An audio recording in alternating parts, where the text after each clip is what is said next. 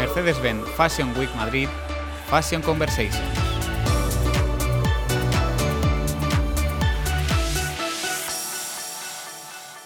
Bienvenidos a este primer capítulo de Mercedes-Benz Fashion Week Madrid Fashion Conversation, en el que vamos a tratar en, esta, en, esta, este primer episodio, en una charla pues con diferentes eh, expertos del panorama de la moda, que los voy a ir presentando de uno en uno. En primer lugar tenemos a Nuria de Miguel, la directora de, de la pasarela de Mercedes-Benz Fashion Week Madrid. Tenemos a Francesco Malatesta, el director de la unidad de negocio de sastrería del hombre del grupo Mirto, y a Esther García, socia fundadora y directora artística y de casting de ESMA Events. Bienvenidos todos, bienvenida Nuria, bienvenido Francesco y bienvenida Esther. Muchas gracias. ¿Qué tal?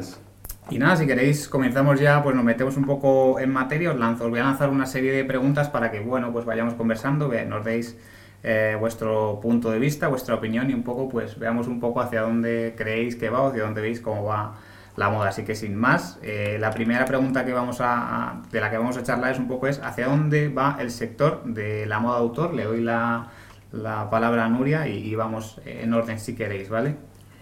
Yo creo que la moda de autor se encuentra en un momento clave ahora mismo. Creo que después de todo el contexto que hemos estado viviendo con la pandemia, eh, realmente el consumidor está ahora mismo muy, muy receptivo y necesita conocer un poco el estado real de, de, de la moda o del mercado, de los diferentes actores.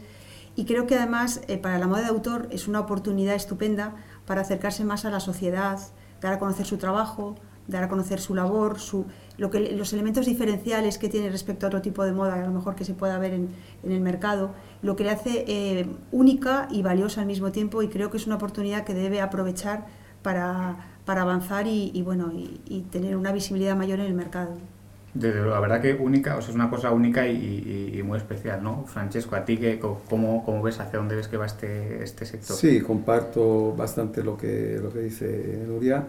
Creo que si hay una oportunidad, ¿no? y creo que sí la hay de futuro, es la diferencia, ¿no? la diferencia que puede haber entre una moda más masificada que llega más o menos a muchísima gente, pero de una forma más estandarizada. Sin embargo, eh, lo que es la moda de autor tiene, eh, por naturaleza, tiene una identidad mucho más diferencial, mucho más auténtica y, aunque está claro que todo el mundo quiere vender a mucha gente, cuanto más llega eh, al cliente potencial mejor, pero es verdad que la moda de autor prima un poco dentro de lo que es el, el, ámbito cultural de la moda, lo que quiere decir de la moda, lo que representa en el momento, pero sí también es un carácter más, digamos, personal, más una orientación, una visión muy específica, muy personal del autor, del diseñador, del, de lo que es eh, la marca en sí. Por lo tanto, yo creo que la moda de autor sí que cada vez más va a tener esa, esa particularidad, ¿no? esa, esa, esa ventaja, digamos. Y en tu caso, Esther, desde tu posición. Pues estoy totalmente de acuerdo. Yo creo que a raíz de toda la globalidad, de los cambios sociales, políticos y, y democráticos que, exist que han existido en el mundo en los últimos años, eh, la moda ha, ha, sufrido todos estos cambios y se refleja en que ya no hay tendencias tan marcadas como habían an anteriormente. Entonces, de alguna forma, lo que se busca es la exclusividad, ¿no? y la exclusividad lo tiene justamente el diseñador de autor. Y esta cercanía que tiene el público, la, la sociedad, en acercarse en el diseñador que realmente te sientes identificado, donde hay esta libertad hoy en día de poder escoger eh, la prenda que tú quieres, te la da el diseñador de autor y, y, y, te sientes mucho más única. Y luego la cercanía del, del, diseñador, que es lo que decía un poco también Nuria, de, de, de tener eh, su oportunidad de poder conversar directamente con su cliente eh, y, y, que la ropa habla hoy en día. Y te, necesitamos que la ropa tenga una identidad no solo estética, sino de, todo lo que es interior, de cómo está hecha, de, todos sus procesos. Y el diseñador tiene esta oportunidad y lo puede contar muy bien, con lo cual el, el cliente final se siente identificado con todas estas nuevas eh, formas de, poder vestirse. ¿no? Claro, al final hablamos de, de, algo muy personal que está transmitiendo un diseñador, ¿no? Y que te quiere contar algo y te lo va a contar solo a ti, ¿no? Es como decías antes, Francesco, es algo, pues bueno, llevado más a lo comercial, ¿no? En este caso es una cosa mm. concreta, única y especial, es un detalle, ¿no? Al final, sí, sí, tenéis, aquí comparto con todas vuestras opiniones y nada, pues pasamos a la siguiente pregunta que eh, para vosotros, ¿qué significa que se celebre una pasarela? Empiezo también con Nuria en este caso como, como directora, así que lo que quieras comentarnos. Pues me parece que es un acontecimiento único, ¿no? Cada edición, cada pasarela que se celebra, cada edición es, es la gran fiesta de la moda, es, dar visibilidad al trabajo que, de forma callada han estado haciendo durante seis meses los diseñadores con su industria y, realmente creo que, que, para ellos es el momento clave y por eso eh, muestran todas sus energías en ese momento clave y, fundamental para llevarlo a cabo.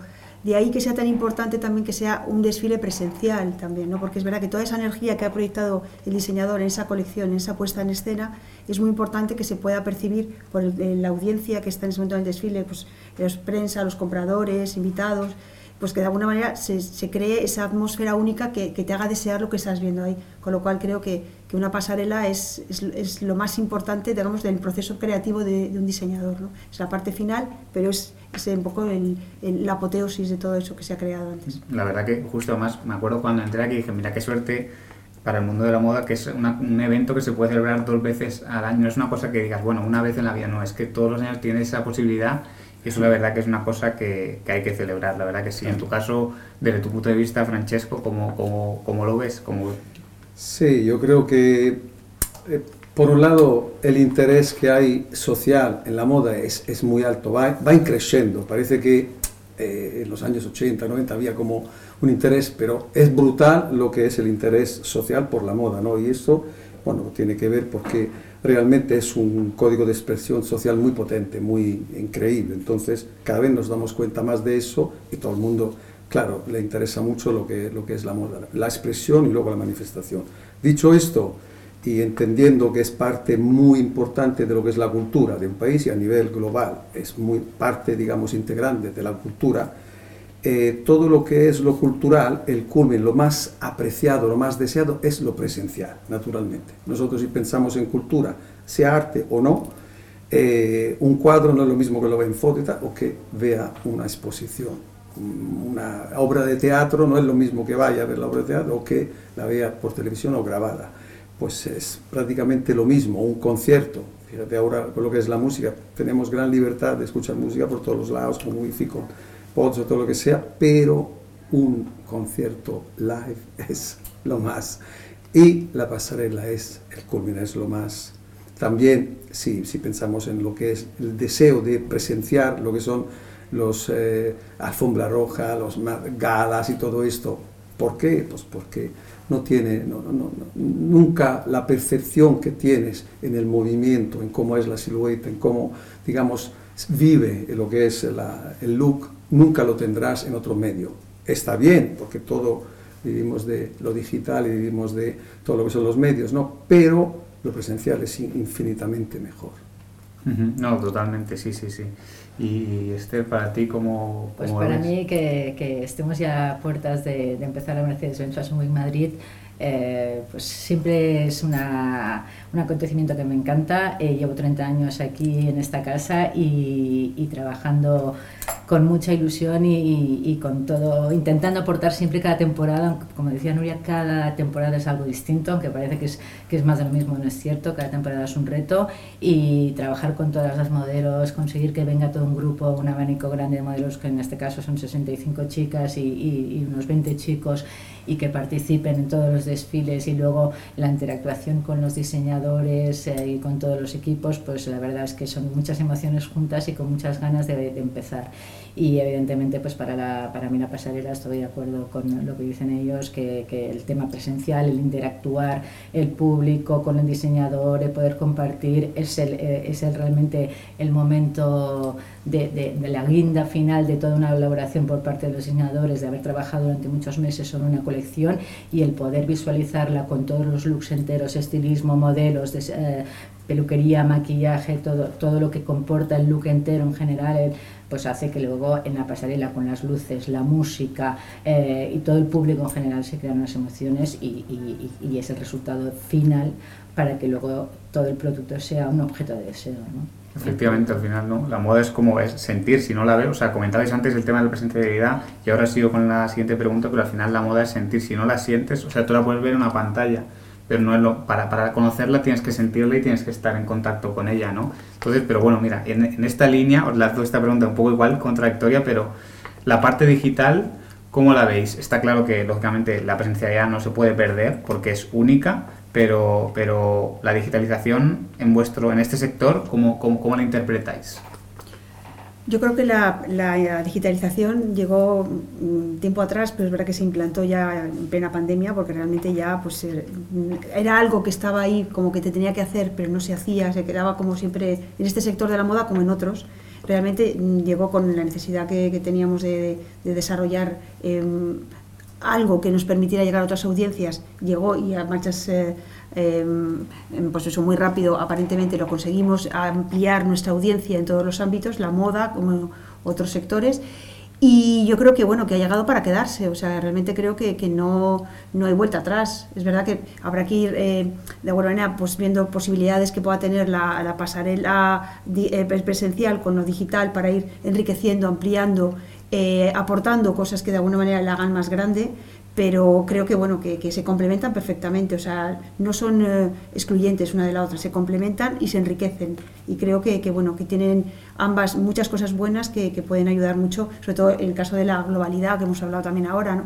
Quiero decir que, que la digitalización te permite llegar a unas audiencias eh, a unos niveles que nunca podrías hacerlo de otra manera, ¿no? y, y, también tener unos recursos eh, tecnológicos que, que, que engrandecen las colecciones. Por ejemplo, en esta edición vamos a tener una gran pantalla que vamos a tener de fondo en cada uno de los desfiles, que va a hacer, pues eso, ambientar la, lo que es la, la propia colección, enriquecer lo que se está viendo en eso y, por supuesto, también eh, eh, aportar al diseñador la oportunidad de, de, de, de, reforzar su marca, ¿no? de alguna manera, pues con contenidos que de alguna manera vayan entrando en, en, la audiencia que está viendo el desfile, que permitan también asociar esa marca con esos desarrollos digitales que se están viendo ahí y por supuesto luego pues con la digitalización ya en el ámbito de las redes sociales y todo este tipo de, herramientas que desde luego pues eso se ha magnificado en los últimos eh, meses, en el último año y que creo que continuarán haciéndolo y que bueno, que bienvenidas sean y que queremos todos eh, sacarles el máximo partido. ¿no? Claro, al final estamos en un mundo tan global que todo se expande y la digitalización, pues eso es como decías, viene de hace muchos años, pero igual en claro. estos últimos últimos años claro. ha explotado por completo, ¿no? Francesco, ¿a ti qué, qué, te parece? Bueno, yo creo que hay un par de cosas, ¿no? Dos cosas muy, muy diferentes, ¿no? Lo que son los efectos de la digitalización. Una es, no nos tenemos que olvidar que, aunque sea digital, es un, digamos, es un canal, no es el evento. O sea, una cosa son los eventos y otra cosa es cómo los comunicamos. La digitalización es una manera de comunicar, es una manera de llegar. Es verdad que da la oportunidad de llegar a un alcance increíble que nunca lo podemos conseguir de otra forma. Por lo tanto, bienvenida sea la digitalización en ese sentido. Es muy importante. Pero no hay que olvidarse que nunca no puede sustituir, porque es un medio. El medio puede ser en papel, puede ser eh, incluso dictado, puede ser de voz, puede ser digital, puede ser multi, digamos, eh, de, de, de, distintos canales, multicanal, ¿no? y omnicanal también, como, como muchas veces se dice hoy en día. Pero no, no nos tenemos que olvidar que es un medio, es un medio para comunicar, eh, y a veces se confunde un poco el evento. ¿Por qué? Por la otra cosa que decía, digo, la, la otra cara, digamos, de la digitalización. Lo digital nos da también una oportunidad de crear dentro de lo que es el evento, eh, efectos y conseguir cosas que realmente no podemos conseguir de otra forma. Por lo tanto, eso sí que es otra cosa que se está explorando y que es interesante. Pero es una mezcla entre lo que tienes que tener a nivel presencial y lo que vas a añadir a nivel digital, como arte, como aportación. Pero lo importante, lo primero, es un canal, es un medio, por lo tanto, no hay que confundir. Sirve por muchas cosas y nos va a servir de mucho y bienvenido sea, es muy bueno. Pero muchas veces se confunde con lo que es el evento, con lo que es the real thing. Y no es así. Efectivamente, sí, sí, es, es la realidad final. Es la, la realidad, ¿no? claro, claro, sí, sí, sí. ¿Eh? La realidad y la, la, virtual. Es importante, claro, nos va a beneficiar mucho. Eso es, pero es un impulso. Pero, es un impulso. Bueno, es, eh, yo creo que es la continuidad al evento en un momento dado, pero sí que sobre todo lo que es más importante hoy en día eh, es la comunicación, porque podemos hacer todos muchas cosas, pero si no lo comunicamos bien no llega y, y, es la herramienta para comunicarlo. Unos pueden hacer no presencial y hacerlo solo digital, si lo haces presencial y digital llegas mucho más lejos. Entonces, de alguna forma es un punto más que, es muy importante, eh, igual de importante que presencial o incluso más, porque lo que queda en, la digitalización es lo que realmente va a durar de por vida. De momento no, nadie, no, existen leyes que digan esto va a durar cinco años en las redes sociales y se corta, con lo cual de momento quedará de por vida, con lo cual lo que hay que vigilar mucho y lo que realmente estamos todos muy pendientes es de todo lo que se hace presencial, es sacarle el mayor rendimiento posible como imagen gráfica, tanto a través de vídeos como a través de, fotografías, porque todo esto luego tiene que formar parte de esta, de esta segunda parte digital. ¿no? Y yo creo que es, la, es un tema de comunicación, de llegar mucho más lejos, que realmente te lo permite, y, y, que, y que, puedes llegar a, además que es infinito donde puedes llegar, entonces realmente tiene que estar la parte digital, pero sin confundir lo que es presencial. Es, que, los que muchas veces se confunden. Sí, sí, es hay, confusión. Es, muy importante. es verdad que lo que es importante porque luego tenemos un histórico, un archivo y un documento que es importante, que se puede compartir a nivel global, que se puede acudir siempre porque a lo mejor lo necesitamos para referencia. Pero el momento, además la moda es esto, no es el momento, es hoy, incluso es anticipar el mañana un poco, porque es eso, no la pasarela, un poco es no lo que es hoy, sino lo que será mañana. Pero em, siempre ganará el momento, siempre ganará lo de ahora o lo de el mañana que será. Porque siempre un archivo es lo de ayer, entonces es importante, está bien, pero siempre estamos buscando. De hecho, eh, los creadores han hecho la colección y cuando se acabó ya estás pensando en la, en la próxima, no estás mirando la de atrás. Aunque, claro, si quieres, puedes acudir, pero hay que mirar siempre adelante.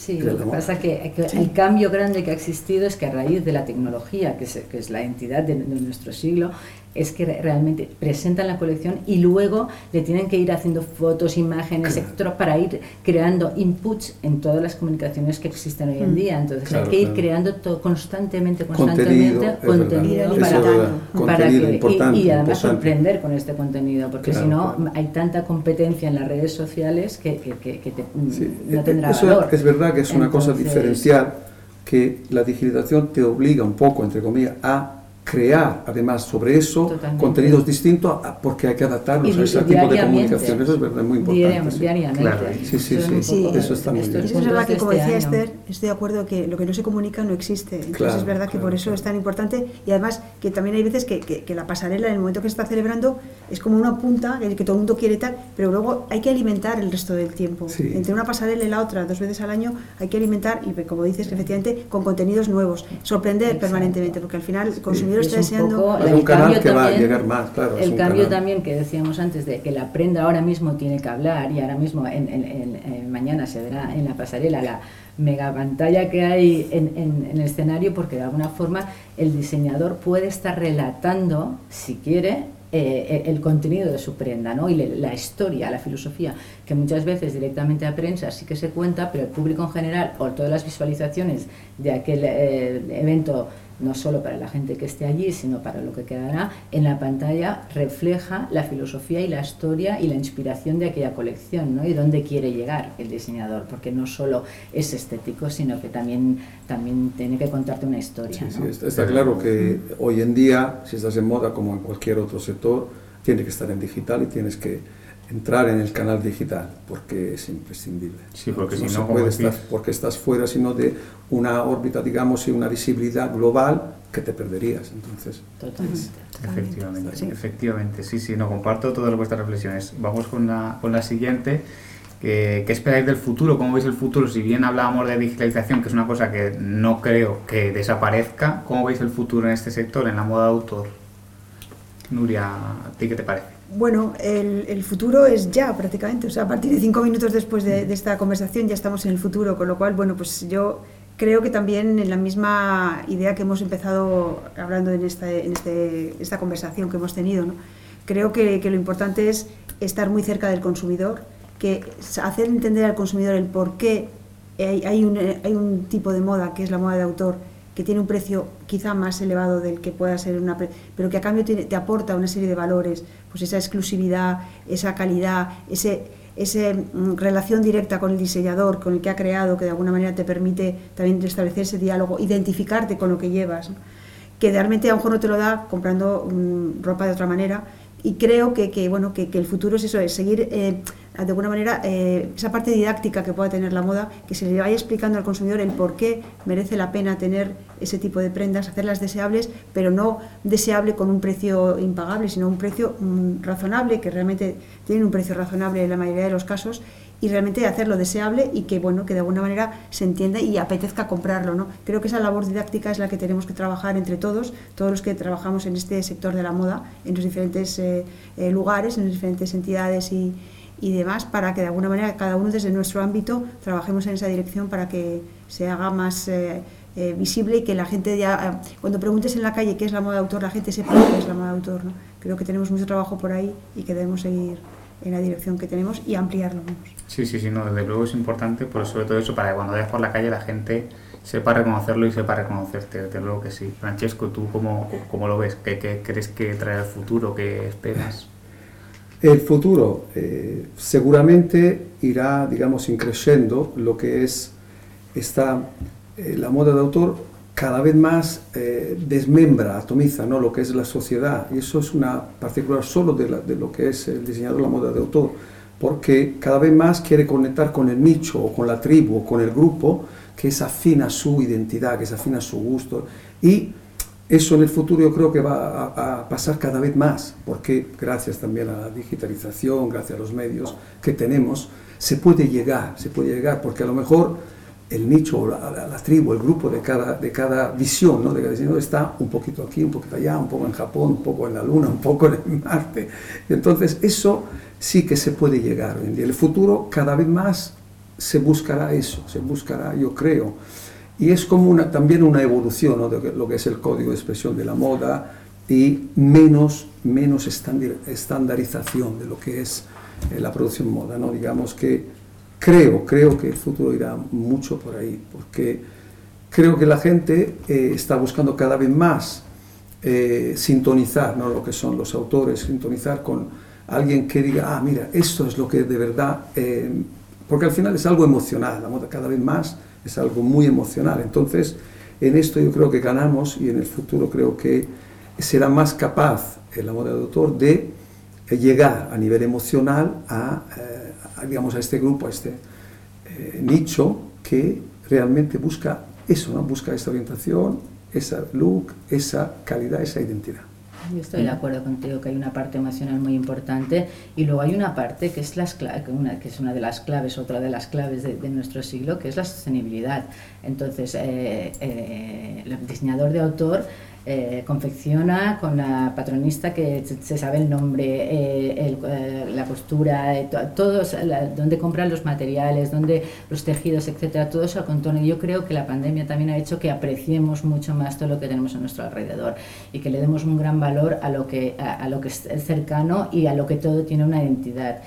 queremos la exclusividad de prendas hechas con mimo hacia, hacia tu persona porque tienes este, el valor de contactar con el diseñador y que te lo están haciendo, o el taller, etcétera, o esta marca que son más chiquitinas pero que hay esta cercanía que no es algo impersonal, sino que es muy personal y muy identitario, entonces buscamos identidad, buscamos exclusividad, buscamos sostenibilidad, entonces, y artesanía.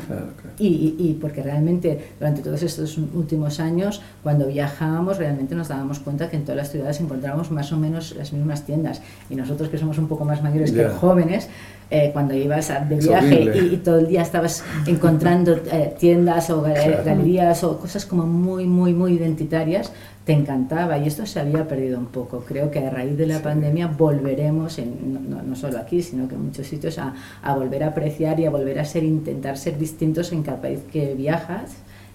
Y, tener una identidad propia, ¿no? Y, y, la gente le atrae por emociones, claro. eh, el, por identificación, por, asociación. exacto, y por apreciar estos valores, ¿no? Que creo que son muy importantes. Creo que, sí, no, y luego, perdona, es verdad que es un punto importante lo de eh, moda, digamos, de masa eh, atraca lo que son los recursos del ambiente, del planeta, de nuestro entorno. Entonces, eh, el menor impacto a nivel de sostenibilidad, el menor impacto que tendrá en lo que son los recursos naturales, lo que es el ambiente, hoy en día con la crisis, digamos, que estamos viviendo ahora climática, que cada vez lo vemos más terrible, yo creo que también es importante ese, ese factor, ¿no? de, menor impacto, cero impacto, o lo que es el ambiente, es que bienvenido sea. Y cada vez más será el lujo de, de, mañana, quizás será el cero impacto, la sostenibilidad, el respeto. Entonces eso también ganaríamos. Es, uno de los valores, es, son valores sin duda. Son muy valores importantes y creo que nosotros estamos muy concienciados, la gente joven todavía lo está más, yo creo, y, y, todo esto va a estar, está cambiando el mundo realmente. Sin duda. O desde luego, además es que, pues fijaos, es una prenda que al final te ha se la han hecho para ti, sabes que la han hecho en un taller cercano, que está hecho con un producto que lo conoces, sabes dónde viene y al final identificar todo eso. Y que los tintes que, utilizan intentan que sean lo más sostenibles posibles. Y que es verdad que, que es muy difícil 100% sostenible, ¿no? pero que hay mucha conciencia de ello y de cómo tratar las mm. prendas, los tejidos y, y los procesos creativos y de producción para que, para que tengan el mínimo impacto posible. Claro, y la experiencia ¿no? que tiene eh, por ejemplo, hacerse una camisa a medida, un traje a medida, es increíble. un traje de costura a medida. no, tiene, por qué ser alta costura, costura, costura, de Yo creo que esto es un poco el lujo, ¿no? Es el lujo, que no es el precio, que no es el precio. Es el lujo asequible. La experiencia emocional que tiene eh, eso. Sí, sin duda, sí. Que va y luego dices, eso no tiene precio, eso es algo especial, sí. yo, realmente yo tengo esta relación con los diseñadores, bueno, creo que, los tres tenemos esta relación con los diseñadores y, lo hemos sentido y la emoción de, de poder hablar con el diseñador y decir, ay, me encanta este vestido, pero a mí me gustaría sin mangas, no sé qué, no te preocupes, te lo hago. Y, y, y el precio es asequible, es calidad, precio muy asequible, pero que te sientes realmente única y muy mimada. Sí, y encima contribuyes a la sostenibilidad, como decías, porque es verdad que son valores muy claros en, el mm. tema de la moda de autor, la sostenibilidad, la artesanía, como decía Esther también, como decía, los valores también de, como emocionales también están muy mm. vinculados, creo que, que tienen muchas cosas que están ahora mismo muy en la actualidad, muy en la cabeza de todos y que es dar trabajo también pues, a todas las patronistas eh, cerca, cercanas a nosotros, nuestro, eh, nuestro entorno, a todos los talleres que fueron cerrando muchos y la verdad es que esto da mucha pena, ¿no? y que todo esto son oficios, además. Exacto. Son oficios que están ahí, que también forman parte de nuestra cultura y, de alguna manera yo creo que merece la pena, como también decía Francesco y Esther, pues eso, con identificar y sacarlo de alguna forma porque es lo que te hace diferente al resto del mundo, ¿no? No volver a hacer lo mismo que hacen otros. Y creo que, que la moda de autor es el mejor reflejo de, eso. ¿no? La verdad que celebro con vosotros esta reflexión porque creo que es, es muy acertada, de luego que sí. Mire, ya para terminar, eh, os voy a pedir a cada uno de vosotros una reflexión sobre, bueno, sobre este tema, lo que queráis. Si queréis empiezo yo, os agradezco enormemente que hayáis participado con vosotros. Y os agradezco también todo el trabajo que realizáis, que sé que es mucho para que eh, todos los años pueda haber eh, moda autor. Así que nada, Nuria, si quieres. Bueno, yo también agradezco esta, esta conversación que hemos tenido con dos grandes profesionales eh, que nos acompañan en esta mesa, Francesco Malatesta y Esther, porque realmente ellos desde su punto de vista eh, como a nivel profesional aportan mucho lo que es al sector cada día y además también están presentes en el comité de moda de, la Fashion Week de Madrid, con lo cual también aportan esa visión única de cada uno desde su ámbito y, bueno, y un prestigio y una trayectoria que, los hace únicos. ¿no? Con lo cual, en, esta mesa además creo que, espero que, todos los que lo estén escuchando eh, también se den cuenta realmente de estas eh, reflexiones que hemos hecho en torno a la moda que, bueno, que hay veces que también hay que parar un poco y empezar a pensar de forma tranquila sobre cosas que, parece que las tenemos muy claras o que todo el mundo sabe, pero que no, a veces no son tan claras ni las sabe todo el mundo y creo que ha sido una buena oportunidad para, para pensar en, la moda de autor, en, en, lo nuestro, en lo que hacemos cada uno en nuestro día a día y que de alguna manera compartimos y que hacemos posible pues que, que, que Mercedes en Fashion Week Madrid pues en una edición más salga adelante una edición en la que es verdad que hemos puesto todos mucha energía para que saliera porque ha sido una edición complicada, pero del mismo modo creemos que, va a ser una gran edición, que el sector la necesita, hay mucha energía positiva puesta en ella. Y, por tanto, pues bueno, agradecer a, todos los que estáis ahora mismo acompañándonos en esta mesa por vuestro tiempo y a todos los que han trabajado para que se haga posible esta edición. Y bueno, y ya trabajar a partir del día siguiente que acabe esta edición, en la próxima edición, ya codo con codo con todos los creadores de, de españoles para empezar a trabajar ya en la siguiente edición y evolucionar a pasarela y, hacer que, esta, que este evento sea el gran evento de la moda de autor en España y que, bueno, que tenga esa proyección internacional que merece. Francesco, en tu caso, una reflexión que te apetezca compartir con, nosotros. Poco, poco que añadir. La verdad que gracias por, a vosotros por contar con nosotros y siempre es un placer eh, compartir, eh, aprender y aportar, ¿no? porque siempre es un intercambio interesante eh, a este nivel y yo creo que siempre es, eh, es se agradece muchísimo y siempre es realmente, realmente em, siempre hay una, una vuelta ¿no? de lo que es el pensamiento, de lo que es la visión, de lo que es cómo vemos algunas cosas, pero cuando de verdad lo compartes, siempre descubres algo más. Entonces yo creo que en ese sentido siempre es un placer hacer estas cosas.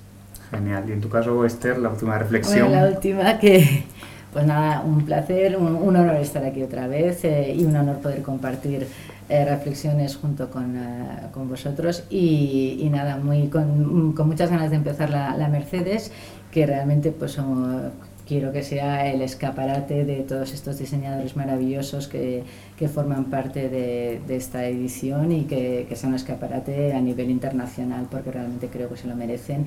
Hacen un trabajo muy, muy bueno y, y con muchas ganas de ver las colecciones ya encima de la pasarela.